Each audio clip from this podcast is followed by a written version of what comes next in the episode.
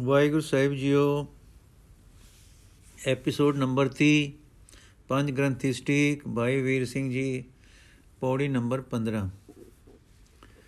ਜਨਮ ਸਾਖੀਆਂ ਵਿੱਚ ਲਿਖਤ ਹੈ ਕਿ ਗੁਰੂ ਜੀ ਨੇ ਜਿਹੜੇ ਅਗਲੇ ਸ਼ਲੋਕ ਲਿਖੇ ਹੈ, ਗੁਰੂ ਜੀ ਨੇ ਆਪਣੇ ਯੋਗੋਪੇਤ ਹੋਣ ਵੇਲੇ ਉਚਾਰੇ ਤੇ ਪਾਂਧੇ ਪ੍ਰਤੀ ਸੰਬੋਧ ਕੀਤਾ ਸੀ। ਇਹ ਸਾਰੇ ਸ਼ਲੋਕ ਜਿਹੜੇ ਹੈ ਉਹ ਜਨੇਊ ਪ੍ਰਥਾਏ ਹਨ। ਸ਼ਲੋਕ ਮਹੱਲਾ ਪਹਿਲਾ। ਦਇਆ ਕਪਾ ਸੰਤੋਖ ਸੂਦ ਜਤ ਗੰਢੀ ਸਤਵਟ ਇਹ ਜਨੇਊ ਜੀ ਕਾ ਹਈ ਤ ਪਾਂਡੇ ਘਤ ਨਾ ਇਹ ਟੁੱਟੇ ਨਾ ਮਲ ਲੱਗੇ ਨਾ ਇਹ ਜਲੇ ਨ ਜਾਏ ਧਨ ਸੁਮਾਨਸ ਨਾਨਕਾ ਜੋਗਲ ਚੱਲੇ ਪਾਏ ਚੌਕੜ ਮੁੱਲ ਅਣਾਇਆ ਵੈ ਚੌਕੇ ਪਾਇਆ ਸਿੱਖਾ ਕੰਨ ਚੜਾਇਆ ਚੜਾਈਆ ਗੁਰ ਬ੍ਰਾਹਮਣ ਥਿਆ ਉਹ ਮੂਆ ਉਹ ਜੜ ਪਿਆ ਵੇ ਤੱਗਾ ਗਿਆ। ਵਾਹਿਗੁਰੂ ਸਾਹਿਬ ਜੀਓ, ਦਇਆ ਰੂਪੀ ਕਪਾਹ ਹੋਵੇ, ਉਸ ਤੋਂ ਸੰਤੋਖ ਰੂਪੀ ਸੂਤ ਬਣਾਇਆ ਜਾਵੇ, ਸੱਤ ਤੇ ਉਸ ਸੂਤ ਨੂੰ ਵੱਟ ਦਿੱਤੇ ਜਾਣ ਤੇ ਜੱਤ ਦੀਆਂ ਗੰਢਾਂ ਪਾਈਆਂ ਜਾਣ। ਇਹ ਜਨੇਊ ਤੇਰੇ ਪਿੰਡੇ ਤੇ ਪਾਏ ਜਾਣ ਵੇਲੇ ਵਾਲੇ ਜਨੇਊ ਦੇ ਟਾਕਰੇ ਤੇ ਜੀਵ ਦੇ ਗਲੇ ਗਲੇ ਪੈਣ ਵਾਲਾ ਜਨੇਊ ਹੈ। ਜੇ ਜੋ ਇਹ ਤੇਰੇ ਪਾਸ ਹੈ ਤਾਂ ਸਾਨੂੰ ਇਹ ਪਾਂਡੇ ਪਾ ਦੇ। ਇਹ ਉਸ ਜਨੇਊ ਵਾਂਗੂ ਟੁੱਟਦਾ ਨਹੀਂ, ਨਾ ਇਸ ਨੂੰ ਮੈਲ ਲੱਗ ਮੈਲ ਲੱਗਦੀ ਹੈ, ਨਾ ਇਹ ਅੱਗ ਨਾਲ ਸੜਦਾ ਹੈ, ਨਾ ਗੁਆਚਦਾ ਹੈ। ਅਤੇ ਜੋ ਜੋ ਜੋ ਇਸ ਨੂੰ ਗਲ ਵਿੱਚ ਪਾ ਕੇ ਟੁਰੇ ਹਨ, ਹੇ ਨਾਨਕ, ਉਹ ਧਾਰਨਹਾਰ ਮਨੁੱਖ ਵੀ ਧਨ ਹਨ। ਪਰ ਜਿਉਂ ਜਨੇਊ ਤੂੰ ਪਾਉਣ ਪਾਉਣ ਖੜੋਤਾ ਹੈ, ਇਹ ਤਾਂ ਚਾਰ ਕੌਡੀਆਂ ਨੂੰ ਮੁੱਲ ਆ ਜਾਂਦਾ ਹੈ, ਚੌਕੇ ਵਿੱਚ ਬੈਠ ਕੇ ਪਾ ਲਈਦਾ ਹੈ। ਪਾਉਣ ਵਾਲਾ ਬ੍ਰਾਹਮਣ ਕੰਨ ਵਿੱਚ ਸਿੱਖਿਆ ਦਿੰਦਾ ਹੈ ਅਤੇ ਇੰਨੇ ਮਾਤਰ ਨਾਲ ਗੁਰੂ ਬਣ ਬਹਿੰਦਾ ਹੈ। ਜਦ ਇਨ ਜਦ ਦਿਨ ਪੂਰੀ ਤਰ੍ਹਾਂ ਪਰ ਜੋ ਜਨੇਊ ਤੂੰ ਪਾਉਣ ਖੜੋਤਾ ਹੈ, ਇਹ ਤਾਂ ਚਾਰ ਕੌਡੀਆਂ ਨੂੰ ਮੁੱਲ ਆ ਜਾਂਦਾ ਹੈ, ਚੌਕੇ ਵਿੱਚ ਬੈਠ ਕੇ ਪਾ ਲਈਦਾ ਹੈ। ਪਾਉਣ ਨਾਲ ਪਾਉਣ ਵਾਲਾ ਬ੍ਰਾਹਮਣ ਕੰਨ ਵਿੱਚ ਸਿੱਖਿਆ ਦਿੰਦਾ ਹੈ ਅਤੇ ਇੰਨੇ ਮਾਤਰ ਨਾਲ ਗੁਰੂ ਬਣ ਬਹਿੰਦਾ ਹੈ। ਜਦੋਂ ਦਿਨ ਪੁੱਗੇ ਪੁੱਗਦੇ ਹਨ ਪੁੱਗੇ ਹਨ ਉਹ ਧਾਰਨ ਵਾਲਾ ਮਰ ਜਾਂਦਾ ਹੈ ਅਤੇ ਇਹ ਜਨੇਊ ਸਰੀਰ ਤੋਂ ਲਹਿ ਜਾਂਦਾ ਹੈ। ਸੋ ਧਾਰਨਹਾਰ ਦਾ ਜੀਵ ਪਰਲੋਕ ਨੂੰ ਜਨੇਊ ਤੋਂ ਖਾਲੀ ਹੀ ਜਾਂਦਾ ਹੈ।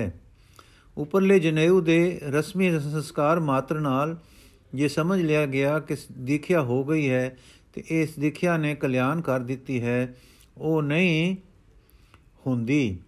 ਮਹੱਲਾ ਪਹਿਲਾ। ਲੱਖ ਚੋਰੀਆਂ ਲੱਖ ਜਾਰੀਆਂ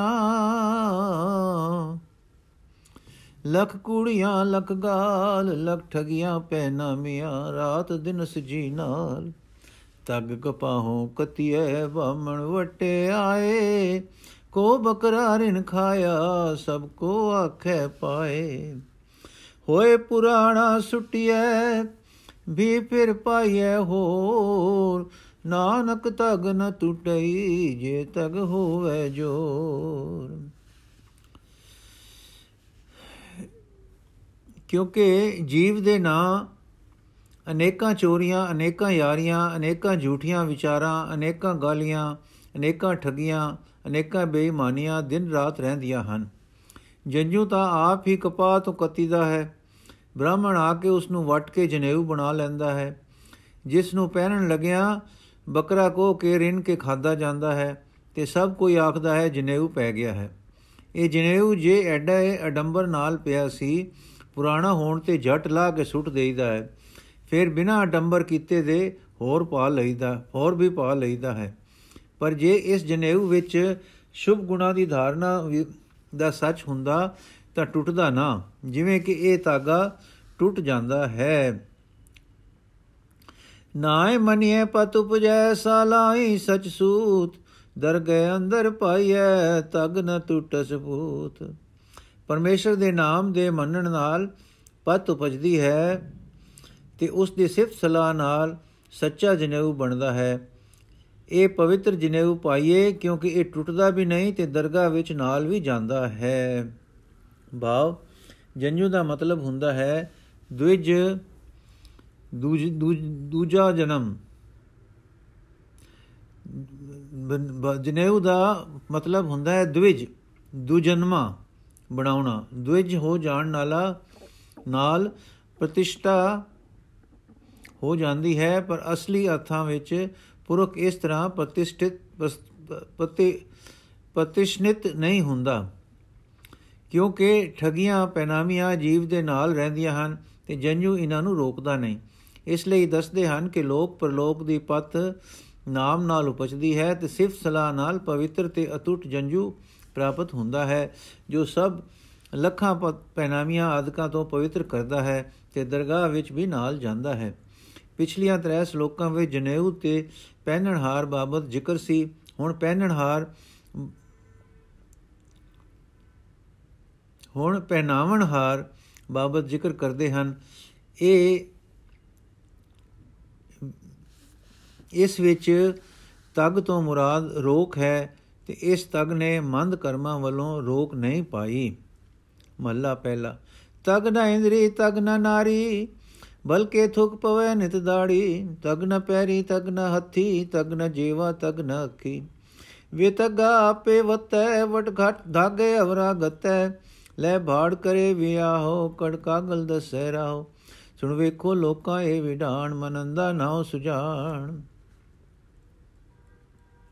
ਹੇ ਬ੍ਰਾਹਮਣ, ਤੈਂ ਆਪਣੇ ਕਾਮ ਵਿਕਾਰ ਨੂੰ ਜੰਜੂ ਨਹੀਂ ਪਹਿਨਾਇਆ, ਭਾਵ ਰੋਕ ਨਹੀਂ ਪਾਈ, ਨਾ ਆਪਣੀਆਂ ਨਾੜਾਂ ਨੂੰ ਜੰਜੂ ਪਰਾਇਆ ਹੈ। ਇਸ ਇਸ ਤੇਰੀ ਨਿਤ ਪ੍ਰਤੀ ਦੀ ਬੇਨਿਯਮੀ ਉੱਪਰ ਰੋਜ਼ ਲਾਨਤ ਪੈਂਦੀ ਹੈ। ਪੈਰਾਂ ਅਤੇ ਹੱਥਾਂ ਨੂੰ ਵੀ ਮਾੜੇ ਕਰਮਾਂ ਤੋਂ ਰੋਕਣ ਦਾ ਰੁਕਣ ਦਾ ਕੋਈ ਧਾਗਾ ਰੋਕ ਰੁਕਾਵਾ ਨਹੀਂ ਪਿਆ ਹੋਇਆ। ਇਸੇ ਤਰ੍ਹਾਂ ਜੀਭ ਨੂੰ ਫਿੱਕੇ ਵਾਕਾਂ ਤੋਂ ਰੁਕਣ ਦਾ ਅਤੇ ਰਸਾਂ ਤੋਂ ਰੋਕਣ ਦਾ ਅਤੇ ਅੱਖਾਂ ਨੂੰ ਮੰਦੀ ਦ੍ਰਿਸ਼ਟੀ ਤੋਂ ਵਰਜੇ ਜਾਣ ਦਾ ਕੋਈ ਧਾਗਾ ਨਹੀਂ ਪਿਆ ਹੋਇਆ। ਸੋ ਅਸਲ ਵਿੱਚ ਬ੍ਰਾਹਮਣ ਆਪ ਜੰਜੂ ਪਹਿਨੇ ਹੋਏ ਵੀ ਬੇਜਨੇਊ ਹੈ ਹੋ ਕੇ ਵਰਤ ਰਿਹਾ ਹੈ, ਪਰ ਅਚਰਜ ਹੈ ਕਿ ਲੋਕਾਂ ਨੂੰ ਧਾਗੇ ਵੱਟ ਵੱਟ ਕੇ ਪਹਿਨਾ ਰਿਹਾ ਹੈ। ਜੇ ਇਹ ਬ੍ਰਾਹਮਣ ਅਤੇ ਹੋਰ ਕਰਮ ਦੇਖੋ ਤਾਂ ਵਿਆਹ ਕਰਾਉਂਦਾ ਹੈ ਤਾਂ ਭਾੜਾ ਲੈ ਕੇ ਕਰਾਉਂਦਾ ਹੈ। ਜੇ ਕੋਈ ਸਫ਼ਰ ਬਾਬ ਬਾਬਤ ਸਲਾਹ ਆ ਪੁੱਛੇ ਤਾਂ ਪੱਤਰੀ ਕੱਢ ਕੇ ਰਸਤੇ ਦੱਸਦਾ ਹੈ, ਹਾਲਾਂਕਿ ਉਸ ਨੂੰ ਆਪ ਕੁਝ ਪਤਾ ਨਹੀਂ ਹੁੰਦਾ। ਇਹ ਲੋਕੋ ਸੁਣੋ ਤੇ ਵੇਖੋ, ਕਿਹੜੇ ਅਚਰਜ ਦੀ ਗੱਲ ਹੈ ਕਿ ਆਪ ਹੈ ਤਾਂ ਮਨ ਦਾ ਅੰਨਾ, ਪਰ ਇਸ ਦਾ ਨਾਮ ਹੈ ਪੰਡਿਤ। ਚੌਦਵੀਂ ਪੌੜੀ ਵਿੱਚ ਫੁਰਮਾਇਆ ਸੀ ਕਿ ਪਾਪੀ ਨੰਗਾ ਦੋਜਖ ਨੂੰ ਜਾਂਦਾ ਹੈ ਅਤੇ ਉੱਪਰਲੇ ਸਲੋਕਾਂ ਵਿੱਚ ਵੀ ਇੱਥੇ ਸ਼ਰਮਿੰਦਗੀ ਵਾਲੇ ਕਰਮਾਂ ਵਿੱਚ ਲੱਗੇ ਰਹਿਣ ਦਾ ਜ਼ਿਕਰ ਹੈ। ਹੁਣ ਦੱਸਦੇ ਹਨ ਕਿ ਇਹ ਕਿਵੇਂ ਉਹ ਜੀਵ ਇੱਥੋਂ ਸੁਰਖਰੂ ਵੀ ਜਾ ਸਕਦਾ ਹੈ ਅਤੇ ਅੱਗੇ ਅਬਰੋ ਪਾ ਸਕਦਾ ਹੈ। ਪੌੜੀ। ਸਾਹਿਬ ਹੋਏ ਦਿਆਲ, ਕਿਰਪਾ ਕਰੇ ਤਸਾਈ ਕਾਰ ਕਰਾਏ ਸੀ। ਸੋ ਸੇਵਕ ਸੇਵਾ ਕਰੇ, ਜਿਸਨੂੰ ਹੁਕਮ ਮਨਾਏ ਸੀ। ਜਿਸ ਉੱਤੇ ਮਾਲਕ ਵਾਹਿਗੁਰੂ ਦਿਆਲ ਹੋਵੇ ਅਤੇ ਆਪਣੀ ਕਿਰਪਾ ਕਰੇ ਤਾਂ ਉਸ ਪੁਰਖ ਤੋਂ ਇਹ ਕੰਮ ਕਰਾਏਗਾ ਉਹ ਕੰਮ ਕਰਾਏਗਾ ਜੋ ਸਾਹਿਬ ਨੂੰ ਭਾਉਂਦਾ ਹੈ। ਉਹ ਸੇਵਕ ਉਸ ਦੀ ਸੇਵਾ ਕਰੇਗਾ ਜਿਸ ਨੂੰ ਸਾਹਿਬ ਆਪ ਆਪਣਾ ਹੁਕਮ ਮਨਾਏਗਾ। ਹੁਕਮ ਮੰਨਿਆ ਹੋਵੇ ਪ੍ਰਵਾਨ, ਤਾਂ ਖਸਮੇ ਕਾ ਮੈਲ ਪਾਏ ਸੀ। ਖਸਮੇ ਭਾਵੇ ਸੋ ਕਰੇ, ਮਨੁ ਚਿੰਦਿਆ ਸੋ ਫਲ ਪਾਏ ਸੀ। ਤਾਂ ਦਰਗਹਿ ਪੈਂਦਾ ਜਾਏ ਸੀ ਤਾਂ ਦਰਗਹਿ ਪੈਂਦਾ ਜਾਏ ਸੀ। ਸੇਵਕ ਹੁਕਮ ਹੀ ਦੇ ਮੰਨਣ ਨਾਲ ਪ੍ਰਵਾਨ ਹੋਵੇਗਾ, ਤਾਂ ਅਰਥਾਤ ਪ੍ਰਵਾਨ ਹੋਣ ਨਾਲ ਸਾਹਿਬ ਦਾ ਮਹਿਲ ਪ੍ਰਾਪਤ ਕਰੇਗਾ। ਜੋ ਕਾਰ ਕਰੇਗਾ ਉਹ ਮਨ ਚਿੰਦਿਆ ਫਲ ਪਾਵੇਗਾ। ਤਦ ਦਰਗਹਿ ਵਿੱਚ ਪਹਿਨਿਆ ਪਹਿਨ ਪਹਿਨਿਆ ਹੋਇਆ ਜਾਏਗਾ। ਅੱਜ ਦਾ ਐਪੀਸੋਡ ਸਮਾਪਤ ਹੋਇਆ ਜੀ। ਅਗਲੇ ਸ਼ਲੋਕ ਵਿੱਚ ਖੱਤਰੀ ਮੁਲਾਜ਼ਮਾਂ ਦੀ ਗਿਰਾਵਟ ਦੱਸੀ ਹੈ, ਜੋ ਅਸੀਂ ਕੱਲ੍ਹ ਪੜ੍ਹਾਂਗੇ। ਵਾਹਿਗੁਰੂ ਜੀ ਕਾ ਖਾਲਸਾ, ਵਾਹਿਗੁਰੂ ਜੀ ਕੀ ਫਤਿਹ।